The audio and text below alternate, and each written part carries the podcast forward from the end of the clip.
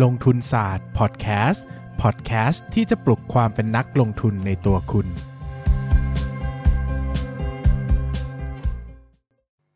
สวัสดีครับ ยินดีต้อนรับเข้าสู่รายการลงทุนศาสตร์พอดแคสต์รายการที่จะชวนทุกคนมาพัฒนาความรู้ด้านการเงินและการลงทุนไปด้วยกัน ก็กลับมาพบกันทุกจันทร์พุธศุกร์นะครับ ก็ค้นพบว่าพอไม่ต้องจัดทุกวันแล้วก็ สบายขึ้นเหมือนกันเนาะหมายถึงว่า เอ๊การต้องคิดหัวข้อต่างๆ มาใช้อะไรเงี้ยนะครับ มันมันน้อยลงนะครับ มันผ่อนคลายมากขึ้นนะครับ ก็ทำให้รู้สึกว่า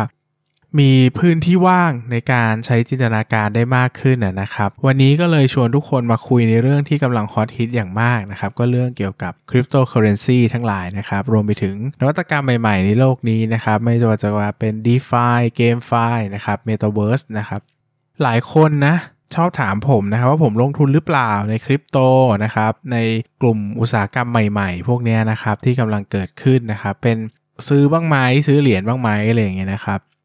ก่อนอื่นก็ต้องบอกก่อนนะครับตั้งแต่ต้นเลยจะได้เข้าใจเข้าใจตรงกันนะครับ ว่าผมเนี่ยไม่ได้ซื้อคริปโตไม่ได้ซื้อเหรียญไม่ได้ซื้ออะไรไว้เลยนะครับ เนื่องจากไม่คือผมก็ไม่ได้บอกว่ามันไม่ดีนะ อันนี้บอกก่อนหลายคนจะบอกว่าเอ้ยโจมตีคริปโตหรือเปล่านะครับ ผมก็จะบอกว่า ผมไม่เข้าใจมันละกันนะผมใช้คำนี้แล้วกันผมไม่เข้าใจว่ามันมันมีระบบการสร้างมูลค่าในตัวเองอย่างไรนะครับ ที่ผมจะสามารถคำนวณได้อย่างแม่นยำแล้วก็คือบางเหรียญมันก็บอกว่าคำนวณได้นะ แต่จริง ๆ คือเราจะสามารถคำนวณได้อย่างไรที่จะที่จะมีข้อได้เปรียบเหนือกว่าคนอื่นอะ คือรู้ในสิ่งที่อื่นไม่รู้นะครับ พอเป็นหุ้นเนี่ยมันบางทีมันมีเรื่องของการเข้าใจ business เข้าใจธุรกิจนะครับ ประเมินมูลค่าอย่างละเอียดเนี่ย หลายคนเขาไม่ได้ทำละเอียดขนาดนั้น หรือไม่เขาเขาไม่ได้เข้าไปอ่านธุรกิจลึกขนาดนั้นเนี่ยมันก็ไม่เข้าใจเนาะ แต่กับเหรียญเนี่ยนะครับผมก็รู้สึกว่าตัวเองเนี่ยไม่ได้มีเขาเรียกว่าไม่ได้มีความสามารถในการแข่งขัน ในการเข้าไปลงทุนได้นะครับผมก็เลือกวิธีที่จะอยู่ห่าง ทำความเข้าใจแค่พอประมาณแล้วกันนะครับ คือไม่ได้เข้าไปซื้อไม่ได้เข้าไปลงทุน หรือว่าไม่ได้เข้าไปหาเงินจากตลาดนี้จริงจังนะครับคำถามต่อมาก็คือว่า แล้วเป็นนักลงทุนควรจะต้องศึกษาเรื่องคริปโตเคอเรนซีไหม รวมไปถึงศึกษาเรื่องอื่นๆ อีกไหม เช่น Metaverse ที่กำลังมาอย่างนี้นะครับผมก็จะบอกว่าจริงๆ เราควรต้องศึกษาครับ เพราะว่าจริงๆ เนี่ยมันไม่ได้แยกกันสมบูรณ์เนาะระหว่างการลงทุนแบบ หุ้นกับการลงทุนแบบคริปโตเคอเรนซีหรือการลงทุนแบบเมตาเวิร์สที่เกี่ยวข้องกับเมตาเวิร์สนะครับ ทุกสิ่งทุกอย่างเนี่ยมันล้วนเกี่ยวข้องรวมกันหมดแหละนะครับ บางทีเราต้องเข้าใจเพราะว่าสิ่งที่เกิดขึ้นเหล่านี้เนี่ยมันเอฟเฟกผลมาถึงหุ้นบางกลุ่ม หรืออุตสาหกรรมบางกลุ่มที่อยู่ในตลาดหุ้น ซึ่งอาจจะเป็นข้อดีหรือข้อเสียก็ได้นะครับ อย่างเมตาเวิร์สอย่างเงี้ยนะครับ ถ้าเมตาเวิร์สมันสามารถ เติบโตเฟื่องฟูได้จริง ๆ เนี่ย เราคงต้องมาตั้งคำถามกับสื่อแบบดั้งเดิมไปอันดับแรกเลยนะครับ โทรทัศน์นะครับเอ่อหนังสืออย่างเงี้ยนะครับ ยังจะทำงานอยู่ไหม ถ้าคนสามารถหลุดเข้าไปในอีกโลกได้จริง ๆ แบบเหมือนจริงอะไรเงี้ยเหมือนหนังใน Ready Player One อย่างเงี้ยครับมันคนยังจะสนใจสื่อแบบดั้งเดิมหรือเปล่า มันเป็น threat หรือเปล่านะครับ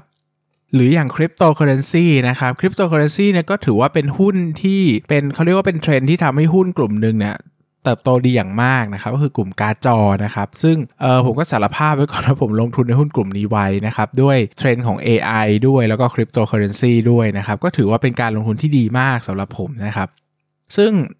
ตอนนั้นผมก็ไม่ได้อคตินะว่าโอ้ยคริปโตจะต้องไม่ดีอย่างงู้นอย่างนี้นะครับผมก็เลือกธุรกิจที่สามารถได้ผลพลอยได้จากคริปโตไปด้วยนะครับแล้วก็สามารถลงทุนในแง่อื่นได้ด้วยหมายถึงว่าถ้าคริปโตมันอาจจะไม่ได้ success นะครับเราก็ยังมีพื้นฐานอย่างอื่นรองรับนะครับเหมือนอย่างในประเทศไทยเนี่ยเราก็จะเห็นว่าหุ้นกลุ่ม IT ทั้งหลายนะครับอย่าง IT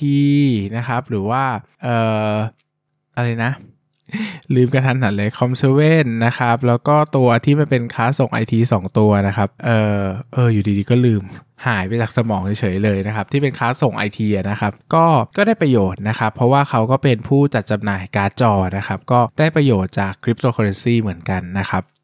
หรืออย่างล่าสุดนะครับที่ SCBX นะครับเข้ามาซื้อ Bitkub ไปเนี่ยนะครับเราก็คงมองต้องมองภาพรวมในด้านอุตสาหกรรมขนาดใหญ่ขึ้นแล้วแหละนะครับ เพราะว่าเป็นครั้งแรกที่ผู้เล่นขนาดใหญ่ในประเทศนี้กระโดดเข้ามาเล่นในวงการคริปโตเคอเรนซีจริงจังนะครับ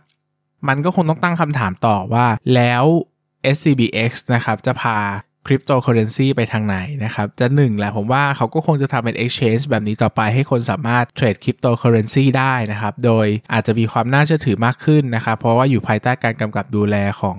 SCB นะครับ ซึ่งบริษัทแม่ของ SCBX เนี่ยนะครับ ก็เป็น SCB ที่เป็นเอ่อ ไม่ใช่บริษัทแม่บริษัทในเครือ SCBX บริษัทหนึ่งก็คือ SCB ที่เป็นธนาคารนั่นเองนะครับ ก็น่าจะทำให้คนที่จะสนใจเข้ามาเทรดเนี่ยมีความมั่นใจมากขึ้นนะครับว่าอย่างน้อยก็เทรดกับธนาคารที่ตัวเองรู้จักอะไรอย่างเงี้ยนะครับ รวมไปถึงการนำใช้คริปโตไปใช้ในการ environment ต่างๆนะครับ ผมเชื่อว่าต่อไปก็คงต้องมีองค์กรเกี่ยวข้องมากขึ้นนะครับที่นำคริปโตไปใช้ในองค์กร เช่นเราคงเห็นแล้วแหละว่าเดี๋ยวนี้พวกบริษัทใหญ่ๆนะครับก็เริ่มมีการ ใช้เหรียญกันในองค์กรแล้วนะครับ ใช้เหรียญกันในองค์กร หรือลูกค้าขององค์กรนะครับก็เพื่อเพิ่ม engagement หรือว่าเพิ่มประสิทธิภาพ หรือว่าสร้างเหรียญขึ้นมาใช้ในประโยชน์ต่างๆ เช่นกันนะครับเพราะว่ามันเป็นเทรนเนาะที่สามารถทำขึ้นได้ แล้วก็เป็นการมีเขาเรียกว่ามันมีเงินทุนส่วนที่ขาดกับเงินทุนส่วนที่เกินนะครับเมื่อมาเจอกันก็ทำให้เกิดการลงทุนนั่นเองนะครับ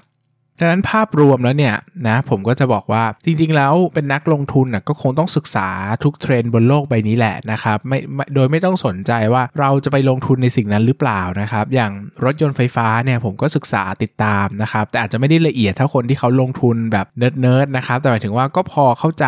นะเทคโนโลยี พอเข้าใจเทรนด์ว่าโอกาสที่มันจะมามันเป็นไปได้ง่าย เป็นไปได้ยากระดับใดนะครับหรือว่าเรื่องของ AI นะครับก็ต้องพอมีความรู้พื้นฐานว่า AI เขาทำกันไปถึงไหนแล้วนะครับ มันจะส่งผลกระทบต่ออุตสาหกรรมใดบ้างนะครับ ซึ่งแน่นอนว่าสิ่งที่ผมพูดถึงมันก็ไม่ได้ยกเว้นคริปโตเคอเรนซีนะครับบิตคอยน์ GameFi DeFi เมตาเวิร์สอะไรทึ่งที่เพิ่งมาใหม่เมื่อปีนี้นะครับ คริปโตมานานแล้วเนาะนะครับก็จริงๆแล้วเราไม่ได้เราไม่จำเป็นต้องสนใจเพื่อที่จะลงทุนในสิ่งสิ่งนั้นก็ได้นะครับเพียงแต่ต้องสนใจว่าไอ้สิ่งที่เกิดขึ้นเนี่ยมันส่งผลกระทบต่ออุตสาหกรรมที่เราสนใจ หรือว่าส่งผลกระทบต่อสิ่งที่เราเป็นอยู่ หรือว่าสร้างโอกาสในการลงทุนที่เราสามารถลงทุนได้หรือไม่นะครับอย่างที่ผมยกตัวอย่างไปแล้วว่าผมเนี่ยไม่เคยลงทุนในคริปโตเคอเรนซีตรงๆนะครับเพียงแต่ไปลงทุนในบริษัทผลิตการ์ดจอที่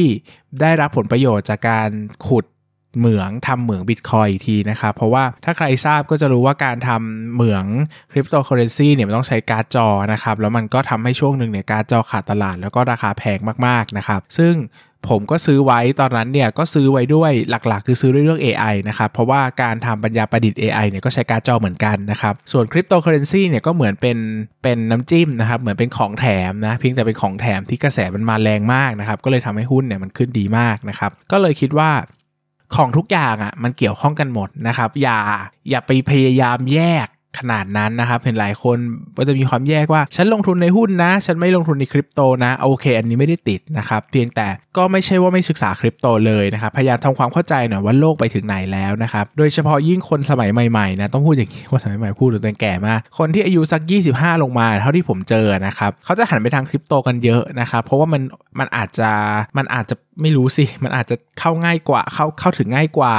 วือหวากว่า ใช้เงินน้อยกว่าหรือเปล่าเนี่ยผมเดานะครับ แต่มันก็ดูได้รับความนิยมมากกว่าหุ้นเนอะทำให้คริปโตเนี่ยมันดูเขาเรียกว่าอะไรล่ะทำให้คริปโตเนี่ยมันดูเฟื่องฟูมากขึ้นเรื่อยๆ มีโวลุ่มการเทรดขึ้นมากลึกมากขึ้นเรื่อยๆ แล้วก็ดูจะได้รับการยอมรับมากขึ้นเรื่อยๆนะครับ ดังนั้นถ้าวันหนึ่งคริปโตเนี่ยมันกลายมาเป็นสินทรัพย์กระแสหลักในประเทศไทยหรือในประเทศใด ๆ ทั่วโลกเนี่ย ผมคิดว่า environment ต่างๆ คงจะเปลี่ยนไปอย่างน้อยนะครับ เรื่องของโบรกเกอร์นะครับ เรื่องของธนาคารนะครับ เรื่องของบริษัททางการเงินเนี่ยต้องได้รับผลกระทบแน่ๆนะครับ เราคงต้องมาวิเคราะห์วิจารณ์กันดูว่า มันจะสร้างผลกระทบอะไรอย่างไรบ้างนะครับหรือว่าอาจจะยังไม่เข้าใจวันนี้ก็ไม่เป็นไรนะครับแต่อย่าหลับหูหลับตาคือไม่ใช่ว่าโอ้โห ฉันจะไม่ดู ฉันจะไม่สนใจเลยนะครับก็คือต้องติดตามด้วยนะครับต้องอ่านด้วยต้องดูด้วยนะครับแล้วจะลงทุนหรือไม่เนี่ยนี่เป็นสิ่งของเรานะครับผมก็อ่านผมก็ติดตามพอสมควรนะ ไม่ได้เก่งมาก แต่อย่างน้อยเนี่ยก็รู้สึกว่า